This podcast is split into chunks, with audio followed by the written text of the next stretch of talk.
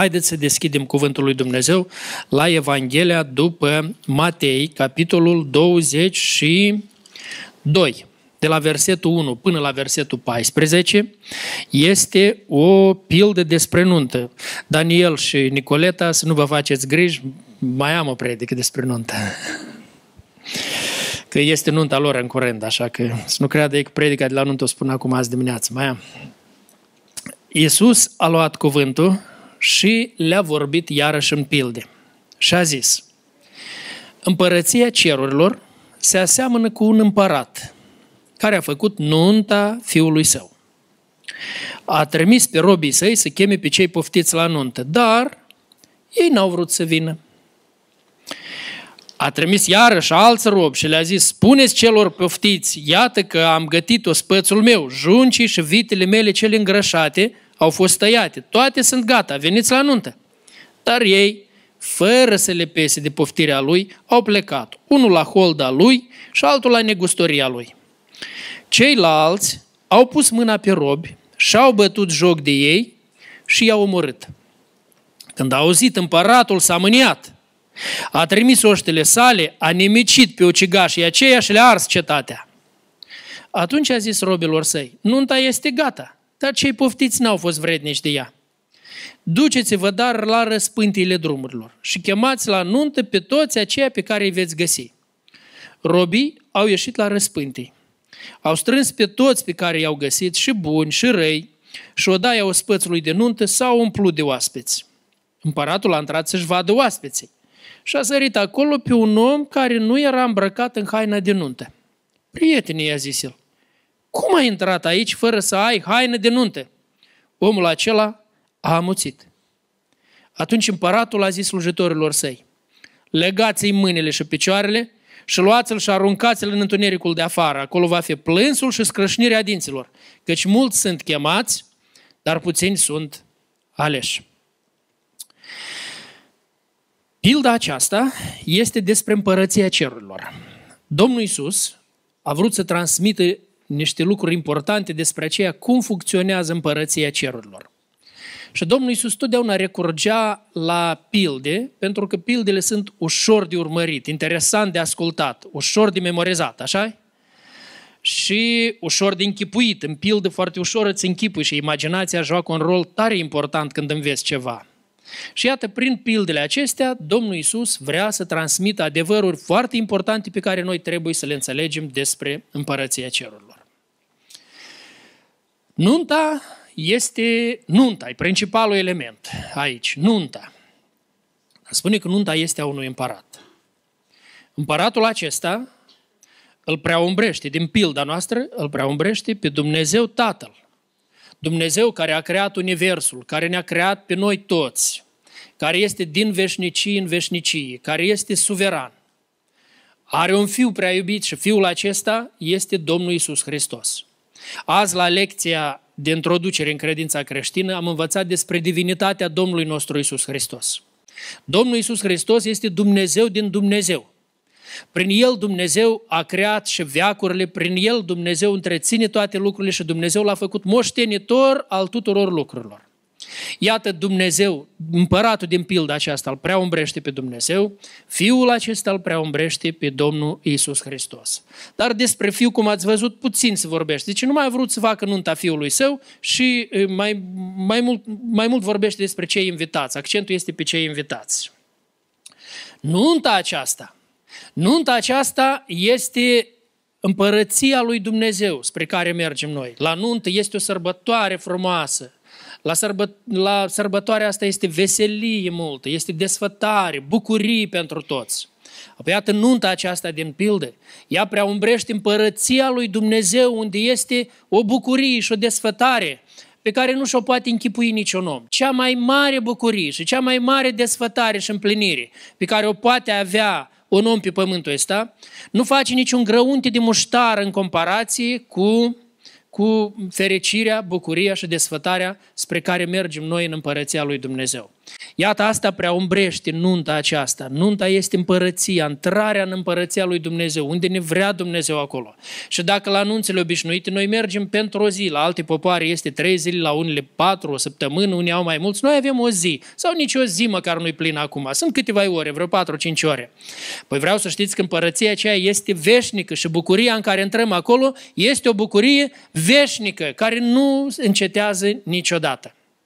Acum, spune aici că împăratul acesta a trimis niște robi să-i cheme pe oameni, să-i poftească pe oameni la nuntă.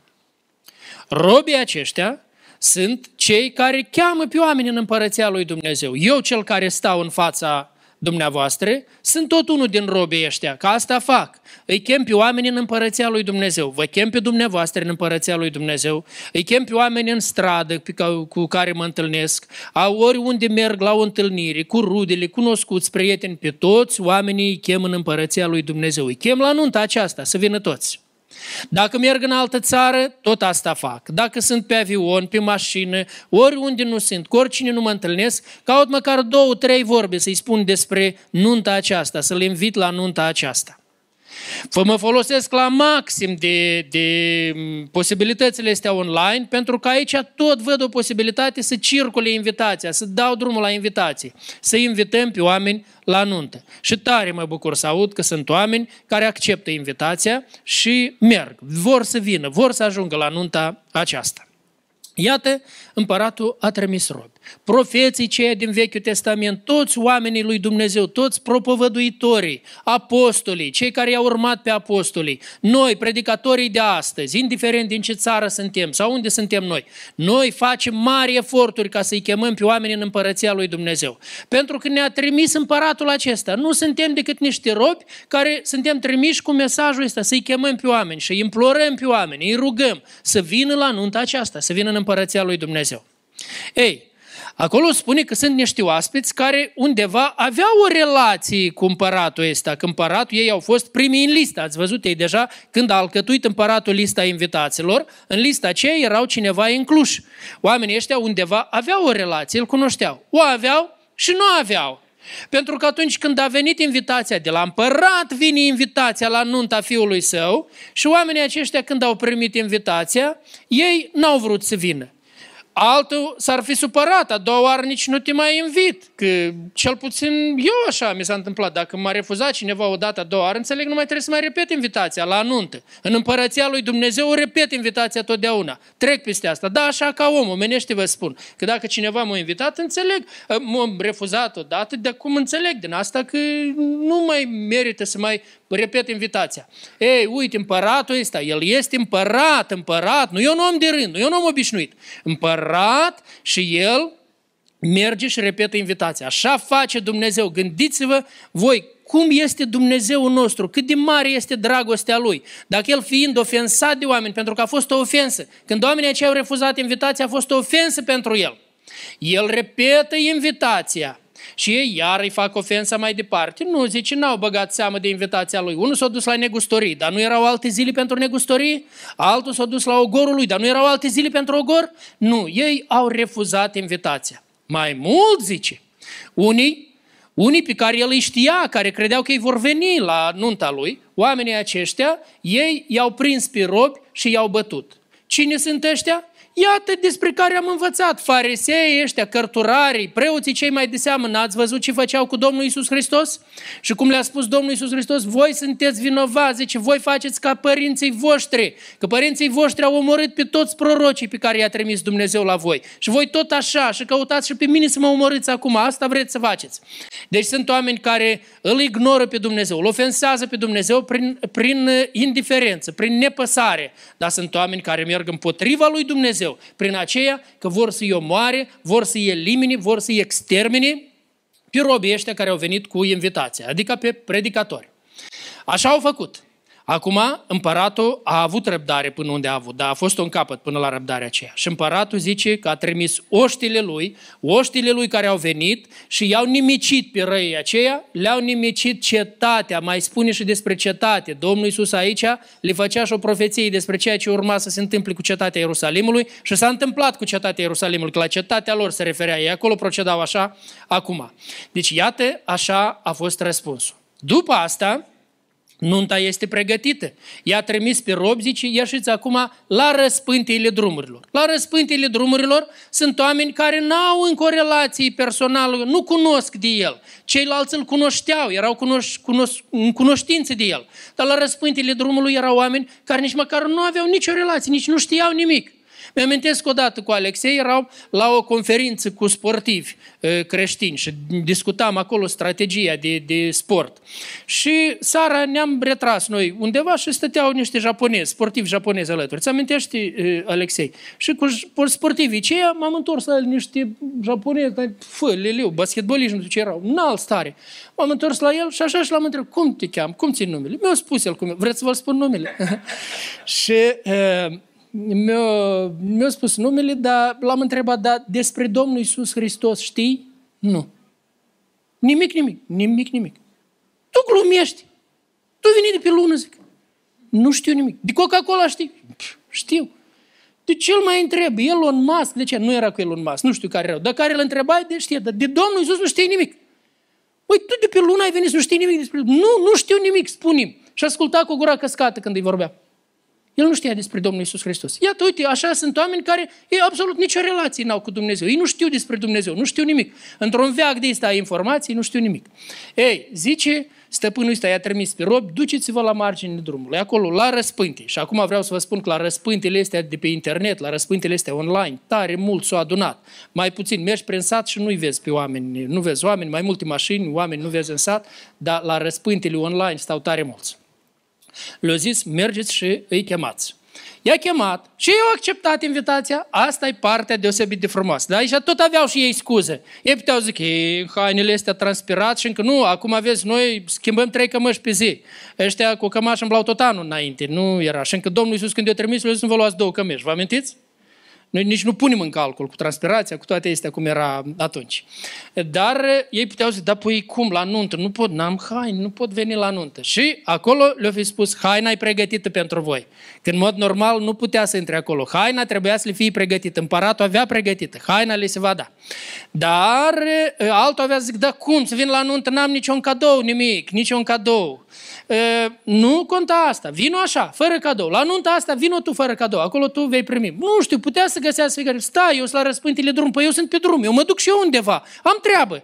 Uite că ăștia au răspuns. N-au avut. Când au primit invitația, când au prins invitația, au venit invitația, oamenii ăștia au răspuns și au venit. Și zice, s-a împlut o daia de nuntă. Foarte frumos, au răspuns oamenii la invitație.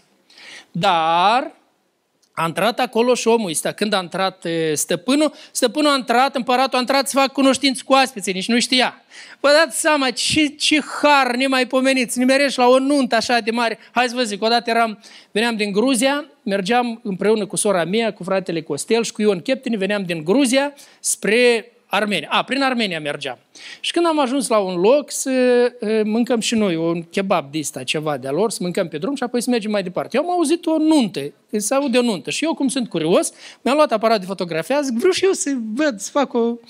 Și eu când am intrat, dar ăștia deodată și încep să încânti marșul, știți? Eu mă bine că aveam niște bani în buzunar, că mă, mă făceam de râști mari, de cela de-a lor, cu tobele lor, frumos, și mă primi parcă să Eu m-am pierdut acolo, știi? Eu necunoscut și am intrat, bun, am intrat și eu și ce credeți? Nu le-am spus o orare, numai decât le-am spus despre Domnul Iisus Hristos, le-am spus Evanghelia, nu scăpi ocazia dacă încă mi-ai dat-o așa și le-am spus, am lăsat și eu niște bani care avem acolo, ei toți au bucurat, oaspete din Moldova, așa, sora mea, fratele Costel și eu nu știau unde, unde, unde am dispărut eu eu, dar eu eram la nuntă, eu mă veseleam. Iată așa. Însă a fost așa o, o, o experiență interesantă cum m-am nimerit acolo. Aici toți s-au nimerit ei nici nu știa nimic și uite așa, stăpânul a intrat să facă cunoștință cu aspiții. Și când a intrat și l-a văzut pe unul, acela nu era în haină. Și vedeți că toată pilda duce accentul pe haină? Pe haina aceea. când l-a văzut, cum a îndrăznit așa? Cum a îndrăznit? Pentru că la toți ceilalți le-a fost oferită haina. Nimeni din, noi, din ei nu s-a pornit cu valiza și cu haina pe cuieraș să vină la nuntă. S-a pornit, poate, poate nici nu știi cum, pe drum mă invit vreun împărat la nuntă, știi? Nu s-a pornit nimeni de acasă, așa, cu gândul ăsta. Nimeni nu era pornit la nuntă. Deci le-a dat haine la ceilalți, înseamnă și lui a fost oferită haina. Și lui a fost oferită haina asta, dar el o nesocotit. El a vrut să intre în împărăția lui Dumnezeu cu haina lui. Ce-o fi haina asta? Ei, asta e frumusețea Scripturii, că în Scriptură toate lucrurile se interpretează cu Scriptura. Și în cartea Apocalipsa, vă amintiți, acolo spune că Dumnezeu ne va da haine albe, sfinții vor primi haine albe și hainele albe sunt faptele neprihănite ale sfinților. Dacă nu știți ce înseamnă numele ăsta, Stolas Leucas, a clubului pe care l-am făcut, apoi eu i-am ales numele ăsta, haine albe, Stolas Leucas, din limba greacă, și eu am pus așa să fie o imagine, uniforma la taekwondo este albă și atunci am vrut să folosesc imaginea asta ca totdeauna să le vorbesc despre aceea că îi vreau să ajung în împărăția cerurilor, tot să poarte haine albe acolo în împărăția cerurilor. Deci astea sunt hainele. Dar mai este un text din Scriptură care vorbește la subiectul ăsta. Iată, dacă veți deschide cu mine la epistola lui Pavel către Efeseni, capitolul 4, Apoi acolo Apostolul Pavel le vorbește creștinilor. Și ascultați ce zice el, că el folosește cuvintele îmbrăcat, dezbrăcat, adică haine. Ce om simboliza hainele astea? El zice așa, începând cu versetul 22, cu privire la felul vostru de viață din trecut, voi care sunteți acum creștinți, zice, cu privire la felul vostru de viață din trecut, să vă dezbrăcați de omul cel vechi care se strică după poftele înșelătoare Asta n-a făcut cel care a intrat la ospăț acolo. El nu s-a dezbrăcat de omul cel vechi. Zice să vă dezbrăcați și să vă înnoiți în duhul minții voastre și să vă îmbrăcați în omul cel nou, făcut după chipul lui Dumnezeu, de o neprihănire și o sfințenie pe care o dă adevărul. De aceea, lăsați-vă, și iată aici sunt haine vechi, haine vechi, haine care erau îmbrăcate vechi. Zice, lăsați-vă de minciună, minciuna e o haină veche, lăsați-vă de ea. Fiecare din voi să spună aproape lui său adevărul, pentru că suntem mădulari unii altora. Mâniați-vă și nu păcătuiți, să nu pună soarele peste mânia voastră și să nu dați prilej diavolului. Cine fura o altă haină, să nu mai fure, ci mai degrabă să lucreze cu mâinile lui la ceva bun ca să aibă să dea celui lipsit. Nici un cuvânt stricat, să nu vă iasă din gură. Groaznic ce mai înjură oamenii, dar vreau să vă spun cuvinte strecate, nu sunt numai înjurăturile. Unii spun cuvinte foarte frumoase din dicționar, dar le spun într-un context în care ele sunt atât de jignitoare și atât de mult rănesc cuvintele celea frumoase, spuse, sunt trecute la dicționar acolo. Dar ele foarte tare jignesc cuvintele celea.